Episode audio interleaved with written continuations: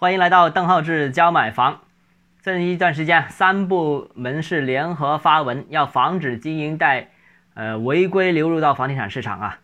这个从宏观角度看，让低息资金流入实体经济啊，支持实体经济发展，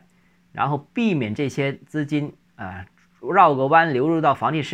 产市场，这是正确的。一个，首先这个可以防范金融风险啊，太多的钱进入楼市的确是问题。第二个，可以避免资金太多进入楼市，推高房价，推热房地产市场，这个也是正确的。第三个，让资金回归到小微企业，支持实体经济，也是有利于国计民生的经济发展的。所以这个绝对是正确的一个正确的事情，好事情啊。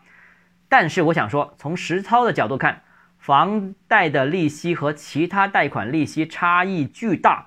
客观上是这种利差诱导了资金进入楼市。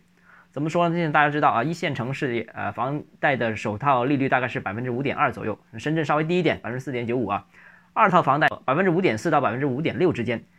那现在所谓的这些经营贷多少呢？ 3%几的利息，中间差了超过 50% 的这样一个差额。那所以这么大的这个利差其实是客观的鼓励，当然这个鼓励是打个引号啊，其实不是鼓励，但是实际的效果就是鼓励了这些违规资金流入到楼市，也鼓励了这些本身采用房贷的人变相去用这些资金，所以这个是一个客观事实啊。我个人觉得严查肯定是必要的，但不可能根治，除非什么呢？除非缩小这个利差，或者说缩小放款的时间，因为现在正常房贷审批的时间很长，放款的时间也很长，而违规的资金反而放款的很快啊，所以这里面就存在着各种各样的差距。之前我们已经讨论过了，所以解决根本办法还是除了监控以外，关键是缩小利差，缩小这个贷款的时间长度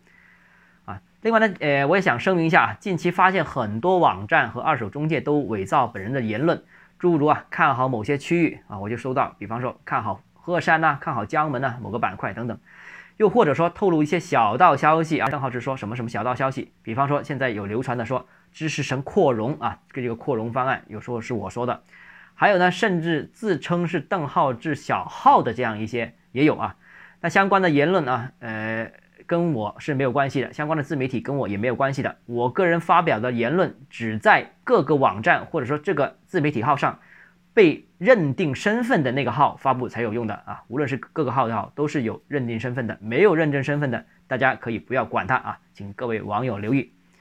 好，今天节目到了这里，如果你想找我咨询，欢迎加微信 dhzjmf， 明天见。